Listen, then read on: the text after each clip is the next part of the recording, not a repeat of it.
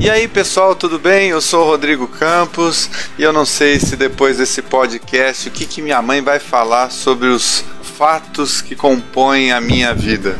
Fala galera, eu sou Ezequiel Covati e eu já fui Jesus Cristo. que história é essa? Vamos contar logo mais, logo mais esses fatos das nossas vidas. Nós estamos começando o primeiro iCast e hoje nós vamos falar sobre os 10 fatos que marcaram a nossa vida. Eu não sei o que o Ezequiel vai falar, eu só sei que eu tenho uma lista aqui que talvez não seja nem tão interessante, mas vamos ver no que vai dar.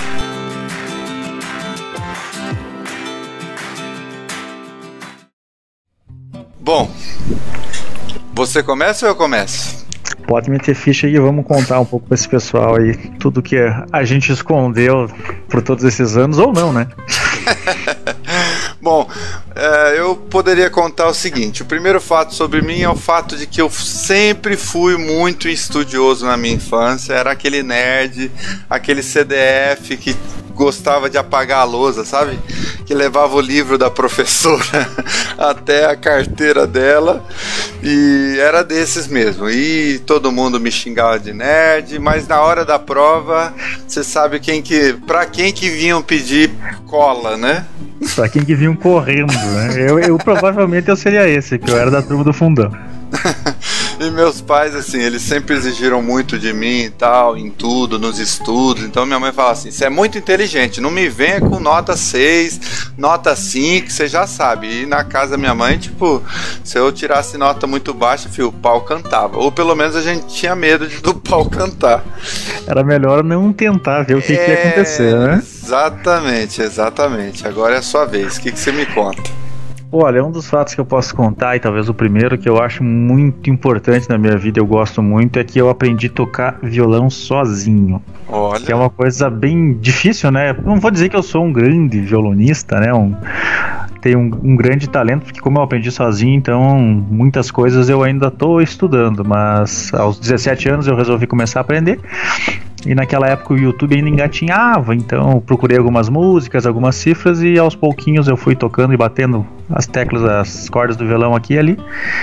E até que eu consegui aprender, enfim, tocar, porque eu gostava de tocar na igreja, tocar com meus amigos, então da aos hora. pouquinhos eu fui aprendendo. E que música que você tocava quando você começou a aprender? Aí é complicado, né? Porque eu comecei. Mas assim, esse é o terceiro fato sobre a minha vida, segundo fato. eu comecei a aprender tocando Fresno. É, entendi. Era daquela época emo, né? Fresno, NX0. Não, pode deixar, se você quiser, a gente pede pro editor cortar essa parte aí pra não. deixa quieto, deixa em off. Então, que coincidência. Segundo fato sobre a minha vida é o fato de que eu aprendi a tocar violão com 6 anos de idade. Olha só. É, eu tenho uma foto de um jornal de 1993 em que eu e meu pai estamos nos apresentando na Praça 9 de Julho aqui de Presidente Prudente, naquela época cantando Chitãozinho Chororó, Leandro e Leonardo, Zezé de Camargo e Luciano, Christian, Christian Ralph, esses boas caras. escolhas de músicas, boas é, que na época era o sertanejão comendo solto. Eu gosto muito, muito de tocar violão também, porque eu acho que é um, é um momento que a gente pode reunir amigos e pode reunir pessoas que às vezes até, até meio longe, né? Só de escutar você tocando, enfim, e o Rodrigo toca muito bem, canta muito bem também. Fica a dica aí pro pessoal escutar ele. A gente pode fazer um podcast só sobre música futuramente, vai ser legal. E tocando no ouvido de vocês aí a minha voz maravilhosa. E aí, sua vez. Vamos lá. O segundo fato sobre mim é que eu sempre, desde criança, eu participo de grupos de jovens. Eu fiz uh, o meu primeiro retiro com 8 anos de idade e depois nunca mais parei. Inclusive agora casado já, eu participo como tio, como os jovens chamam, né? Apesar de eu ser bem jovem ainda. Apesar Mas... de ser um jovem de 65 anos. tipo isso.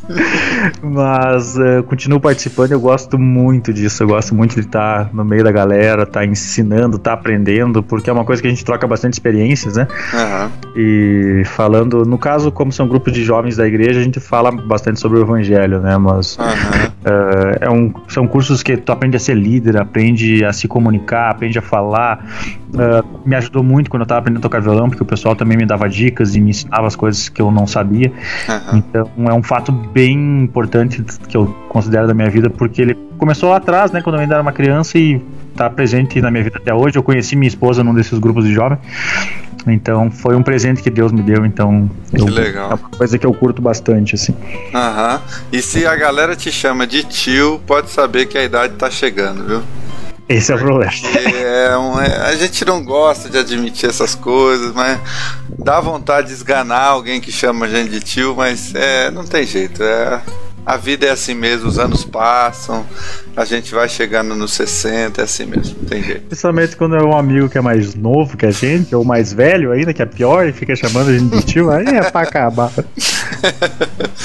a minha, o terceiro fato sobre mim é eu, é que eu já morei em Presidente Prudente, aqui eu nasci aqui na verdade, onde estou nesse exato momento. Meus pais se mudaram também para Campo Grande, Mato Grosso do Sul, morei mais quatro anos lá. Depois morei em Colíder, Mato Grosso, lá no norte, perto já da, da divisa com o Acre. Também morei em Essa São... é a prova que o Acre existe. Pelo menos no mapa, né? Não, sei se, não sei se eu cruzasse a linha lá, caía no abismo. a gente sabe que o Acre. Saberemos. A gente sabe que o Acre existe porque a Marina Silva nasceu lá. Os seringais. Temos uma boa informação. Mas é, não, agora eu tô em dúvida. Será que foi no Acre mesmo ou foi na Amazônia? Bom, mas enfim, já morei em São Paulo capital. Então até hoje assim, eu meio que me sinto um peregrino assim, sabe? Eu faço amizades por toda a parte do Brasil, amo viajar. Todo ano a gente viaja, nem que seja para cidadezinha próxima aqui da, da minha cidade, 100, 200 quilômetros daqui, mas é um hábito que a gente adquiriu e é algo que eu gosto bastante, né? Não é à toa que a gente não apenas viaja, mas a gente também é, nutre o contato e a amizade com várias pessoas que não são aqui da cidade. Aproveitando o ensejo da, da história de viagens, o meu terceiro fato também é esse. Eu sou uma pessoa também muito apaixonada por viagens. E o terceiro fato que eu queria contar é que eu já morei fora do país. Eu tive uma experiência muito boa, tive a, a graça de poder fazer um intercâmbio há uns 4, 5 anos atrás. E eu morei na Irlanda por seis meses e tive a oportunidade de conhecer alguns países próximos ali também. E é uma experiência que quem tiver a oportunidade ou quem tiver, quem for jovem ainda, apesar de eu não ser muito velho, mas quem for tiver começando a sua vida adulta, 18, 19 anos, eh, pense com carinho, trabalhe, guarde um dinheiro e faça uma experiência como essa que vocês não vão se arrepender, porque é um crescimento para a vida que vocês vão levar para sempre.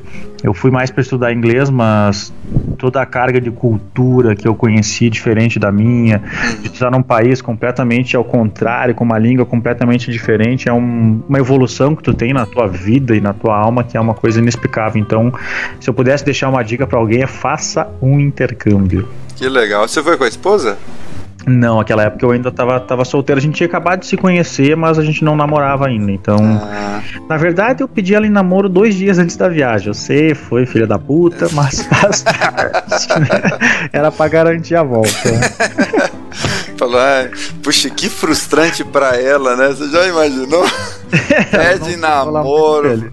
Falar, eu posso perder o namorado, que pode cair o avião, pode chegar lá ele conhecer outra mulher e tal, tantas possibilidades. O cara me prendeu antes de ir pra viagem. Mas enfim, tá bom. Mas deu certo, graças é, a Deus. É, deu certo. Você casou é, depois da viagem? Quanto tempo depois?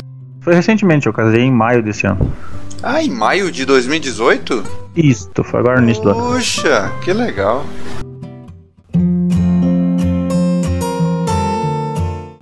Bom, quarto fato sobre mim. Eu já colecionei maço de cigarro, latinha de cerveja, bolinha de gude, figurinhas da Copa e de desenhos da TV. Eu tá, in, entregamos a idade, né? É, então.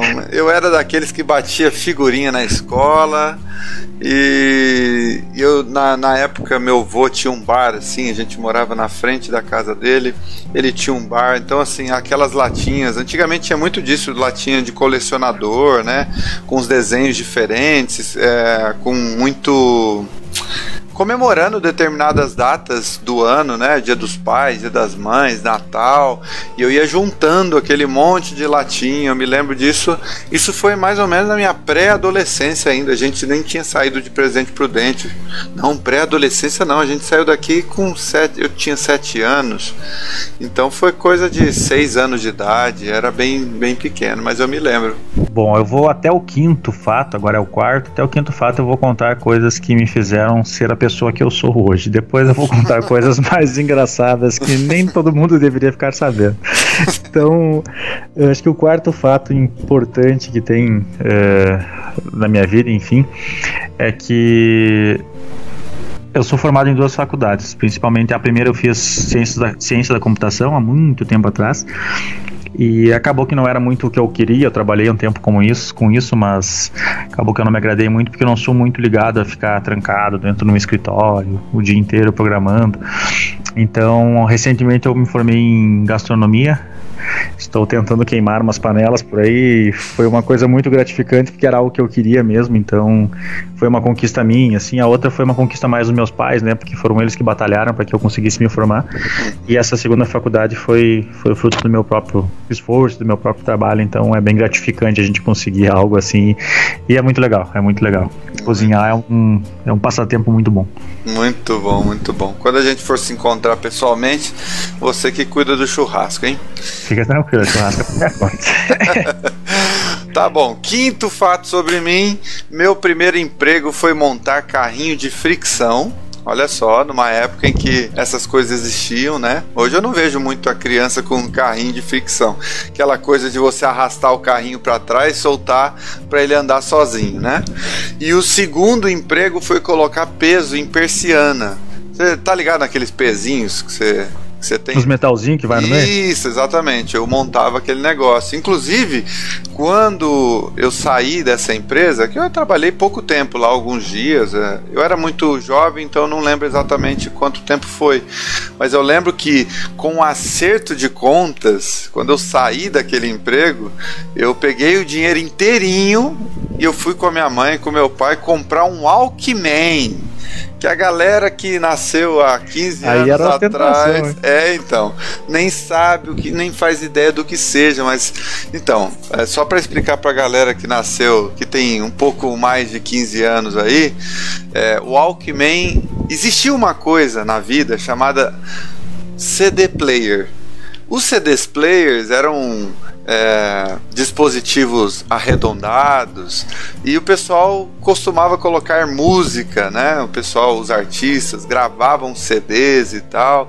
E esse Walkman era uma espécie de MP3 player que também já ficou para trás, né? Hoje todo mundo ouve música pelo pelo celular, mas era uma espécie de MP3 player só que do tamanho de um que, de que tamanho? Do tamanho de um livro, né?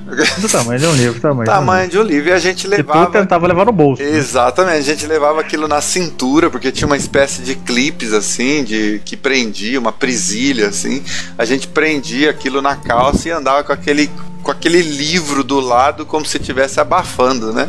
E a maior maravilha é que cada passo que tu dava, pulava o CD e tu não conseguia escutar a música. Então era, olha, uma é revolução. É verdade, é verdade. Tem esse detalhe também. E aí, Era uma delícia.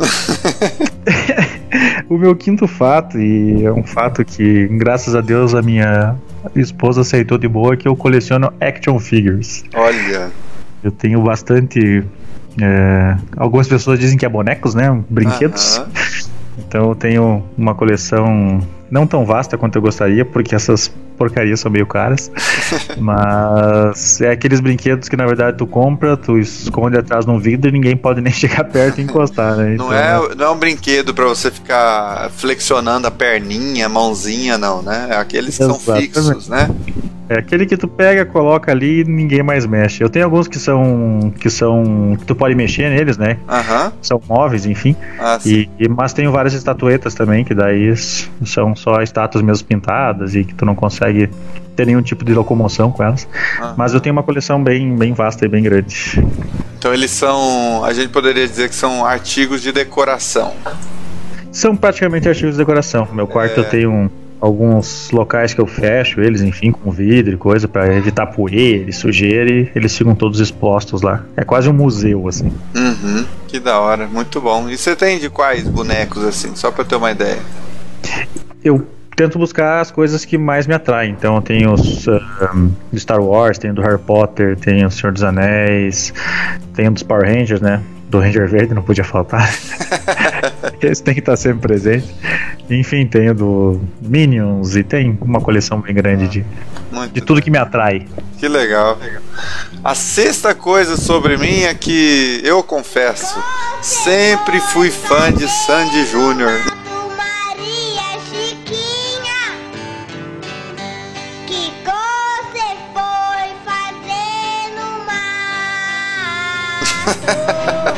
Desde a época da Maria Chiquinha. A revelação. É, não tem jeito. Eu sempre fui fã e depois que a Sandy começou a carreira solo, também eu acompanho ela, gosto dos, das músicas que ela compôs. Aliás, eu gosto ainda mais. Eu, eu acho que a evolução da Sandy acompanhou um pouco da minha evolução. A gente tem mais ou menos a mesma idade, então quando ela fazia música para criança, eu era criança. Então as músicas de adolescente do Sandy Júnior eu era adolescente. E agora que ela mudou, e que ela. A gente fala agora, né? Mas já fazem vários anos que ela se separou do Júnior e tal. E começou a compor músicas mais em MPB.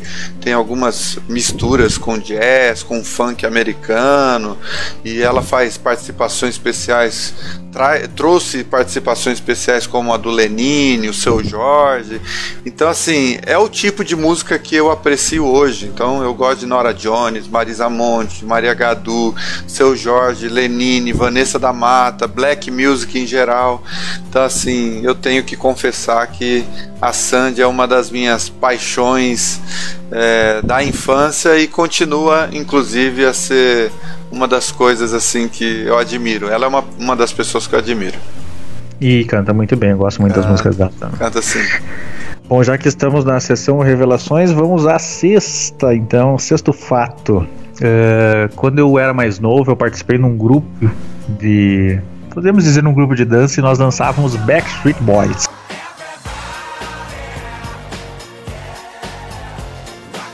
Puxa vida. Isso foi, acho que provavelmente na minha quinta e sexta série, devia ter em torno de 10 e 11 anos. A gente pegava as músicas dos Backstreet Boys nesse mesmo CDzinho, no Discman, no, no Walkman, e a gente se reunia, montava todos os passos, montava toda a coreografia e a gente se apresentava na nossa, na nossa escola, para nossa turma, ou enfim, se apresentava pro grande, pro grande grupo. E era uma época bem legal, cara. E hoje eles voltaram, né? Faz pouco tempo que eles voltaram a gravar música e Verdade. até tiveram umas, umas músicas novas aí. Continua bacana, cara. O som dos caras, é, apesar de ser boy band, é um somzinho bem bom de se escutar. E mesmo as músicas antigas ainda fazem, fazem bastante sucesso. Às vezes a gente se reúne com os amigos pra eh, fazer uma janta, alguma coisa, né? E sempre deixa o celular ligado na, na TV tocando música lá. E geralmente alguém bota um Backstreet Boys pra relembrar os velhos tempos. É, é interessante. É, que da hora, que da hora. Eu peguei um pouco dessa época também.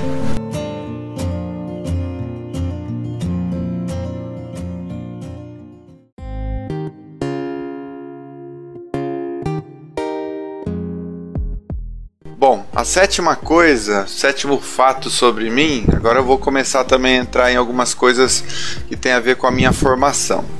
É o fato de que eu já fui mega, ultra, blaster envolvido né, com comunidades, ah, tanto da igreja cristã católica quanto na igreja cristã evangélica.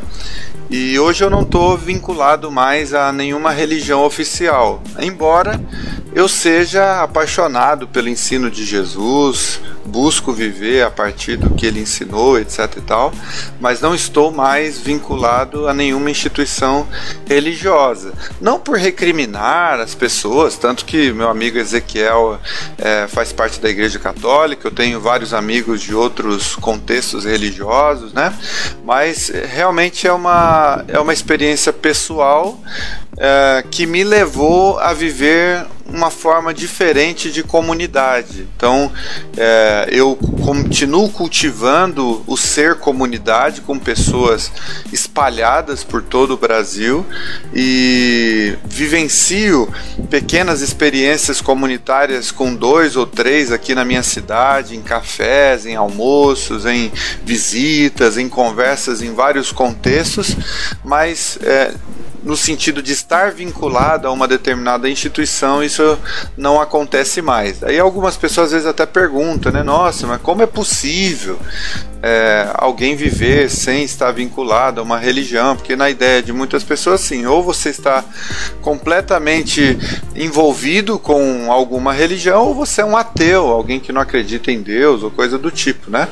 Mas é, é possível sim, eu vivencio isso, existem pessoas no Brasil inteiro que também vivenciam assim, mas como eu disse, é uma experiência pessoal de cada um, é, não recrimino, não tenho problema em ir num, numa missa missa ou num culto evangélico, uh, mas é, não é mais a minha prática comum, não é? De estar todo domingo é, participando.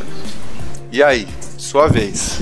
Eu acho que o grande importante desse ensinamento é entender que a, a nossa fé é fazer boas ações, né? O resto é o resto é conversa fiada, né? A gente tem que fazer o bem pro próximo e o resto é resto.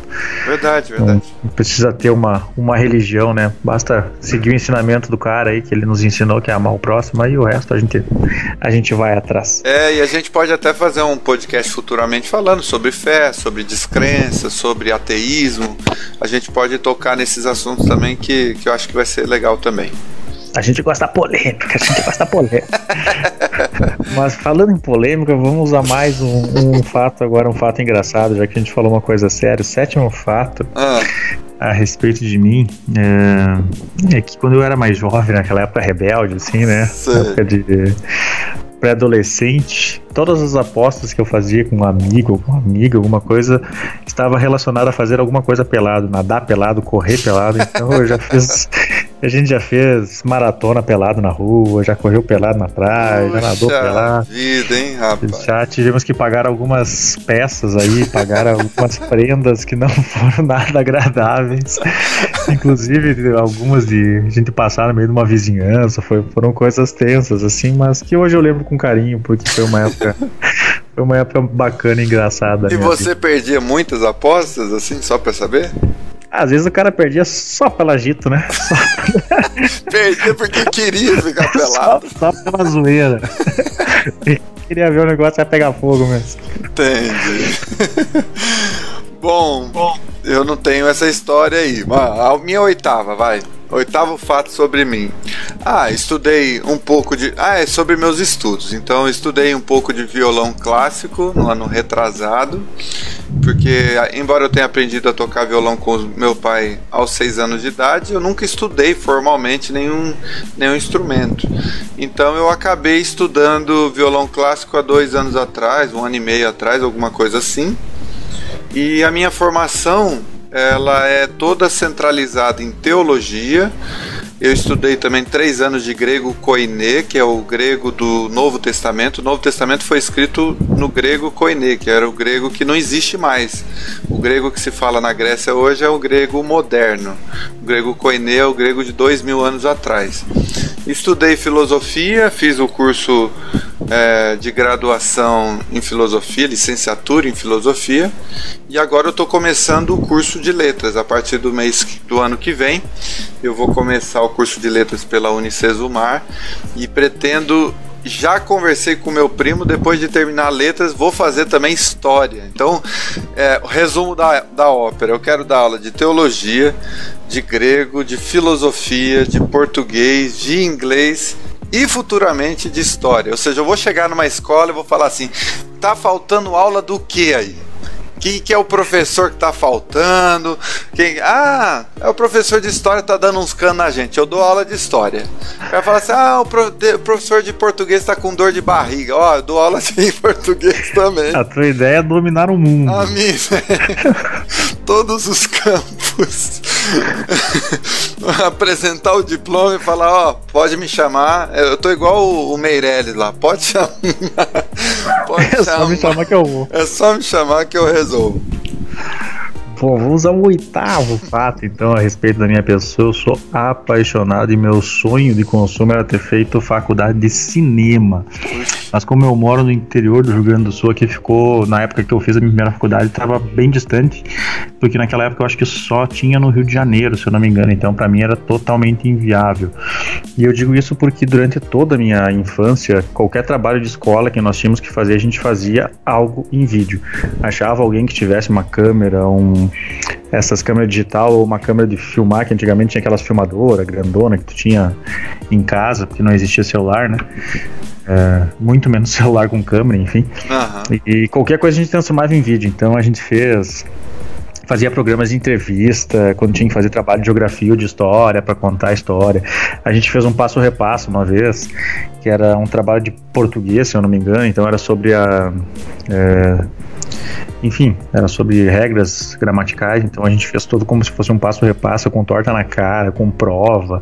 Então a gente fazia tudo gravado e editado conforme a gente conseguia na época, né? Porque não era uma coisa fácil, né? Não existia tantas ferramentas como a gente tem hoje. Verdade. E teve uma época também que a gente tem que achar esse vídeo aí no, daqui, uns, da, daqui uns tempos que a gente fez um a gente fez um trabalho na acho que foi no ensino médio se eu não estou enganado que a gente foi assistir Carandiru.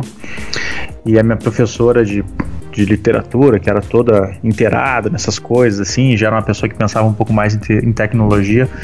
Ela queria que a gente fizesse um trabalho falando sobre o sistema carcerário no Brasil. Então, ao invés disso, a gente fez uma comédia é, como, como se fosse aqueles. É, aqueles filmes do.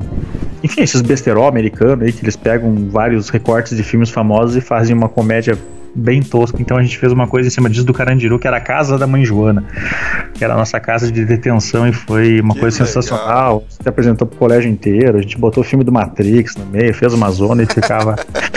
ficou muito massa. Um dia o meu sonho ainda é trabalhar com cinema, de alguma forma. Eu tô. Que eu tô trabalhando, eu escrevo muito, né? Então tô pensando em quem sabe um dia talvez escrever um roteiro, alguma coisa. Quem sabe a gente chegue lá.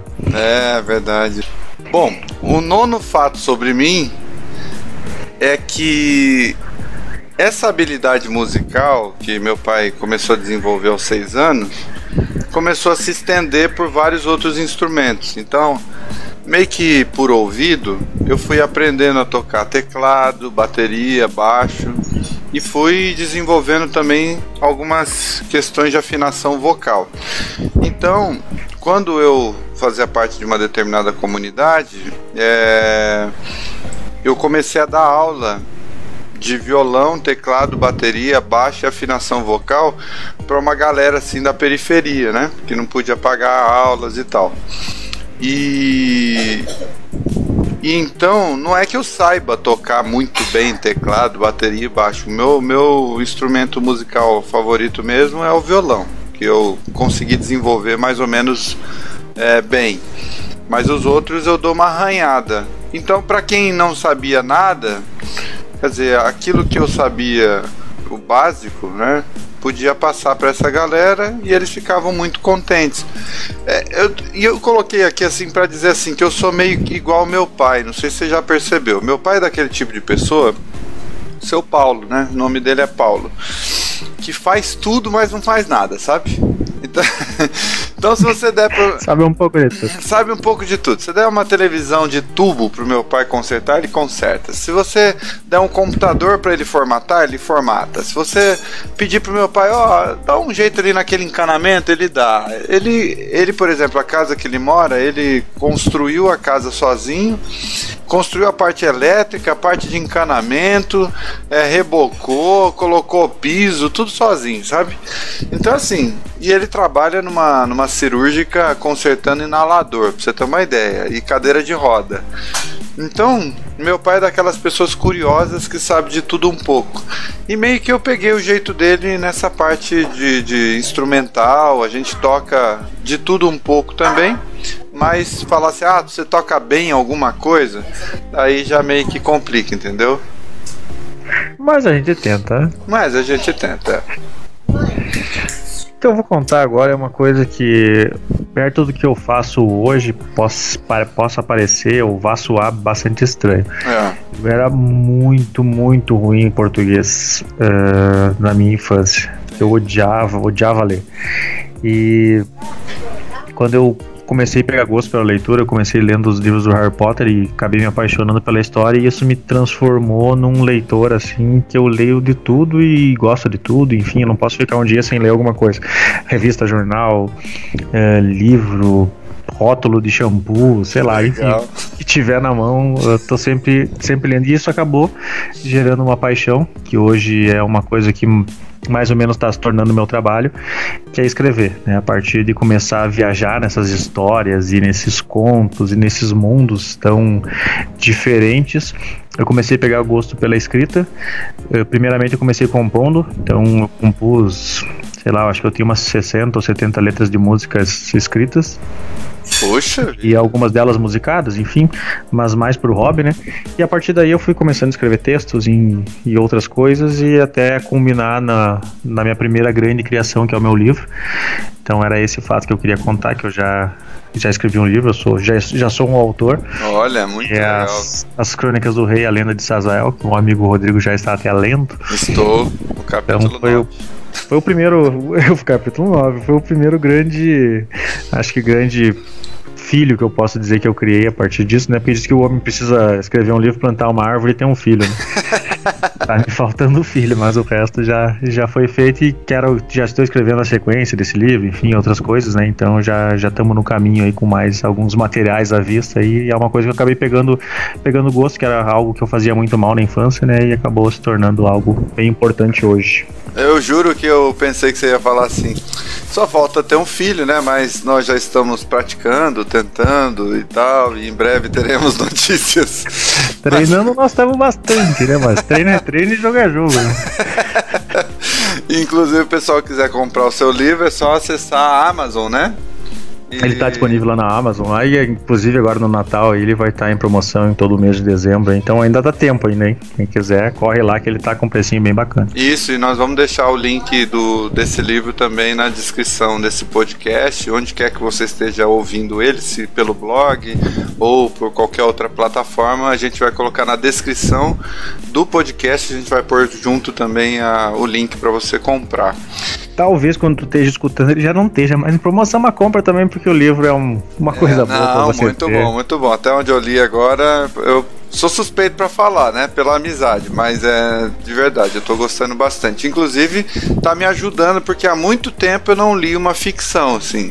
Eu sempre li livros é, de áreas específicas do conhecimento, mas há muito tempo que eu não lia uma uma, uma ficção, um conto, e esse livro está sendo o meu retorno para esse, esse gênero literário aí. Espero que ele faça bem. Ah, já está fazendo.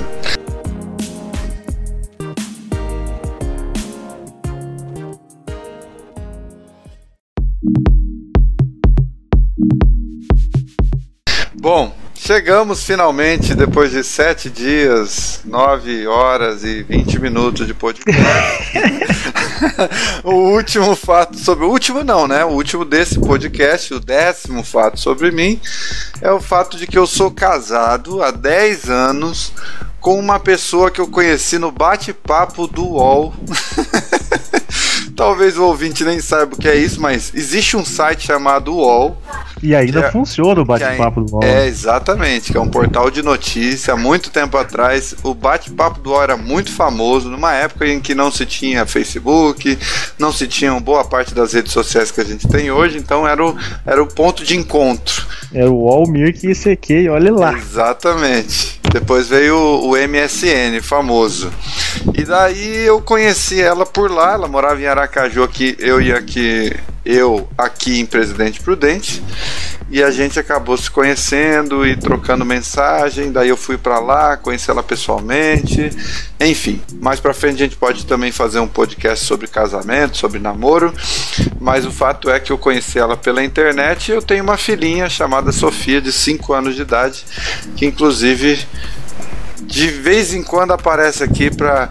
E eu tenho que fazer assim, eu tô gravando, eu tô gravando, não fala nada. em breve ela irá aparecer, então. Mas esse é o décimo e último fato hoje sobre mim. E o seu?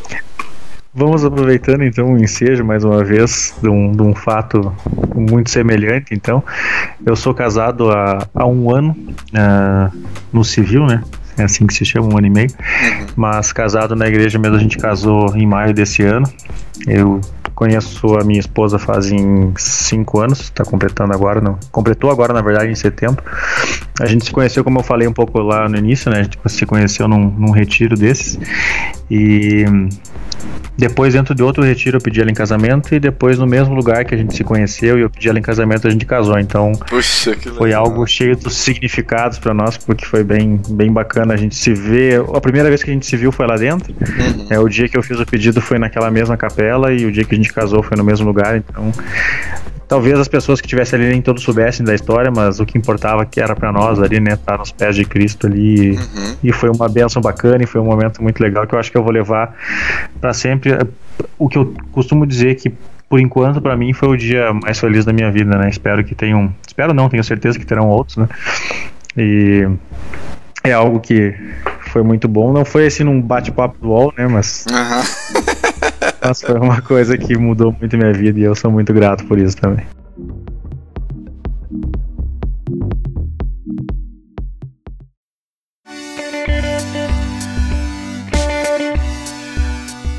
É isso aí. Esses foram os 10 fatos a nosso respeito. Achei legal a gente começar assim, porque é uma oportunidade dos ouvintes que ainda não nos conhecem nos conhecerem melhor, né?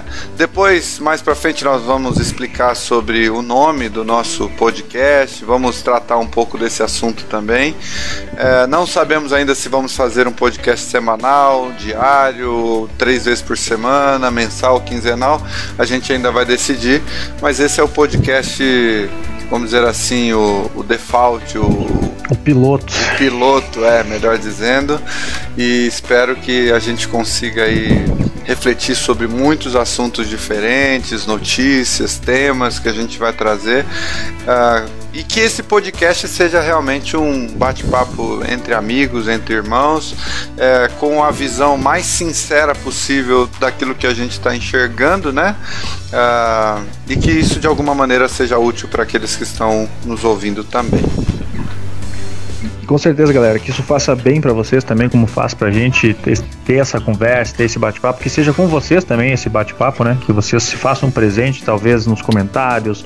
A gente vai fazer algumas lives mais pra frente também, então, para que o pessoal possa comparecer ao vivo, a gente trocar uma ideia, trocar uma experiência junto, que eu acho que é isso que importa, né? A gente poder crescer, a gente poder caminhar junto e dessa forma a gente vai chegar mais longe, vai unidos é, é muito melhor, né? A gente trocando experiências, trocando conhecimento, as coisas funcionam de uma forma forma muito mais tranquila. É isso aí. Muito obrigado, Ezequiel. É uma alegria estar com você, meu amigo. Da mesma forma, meu querido, um abraço e até. E até.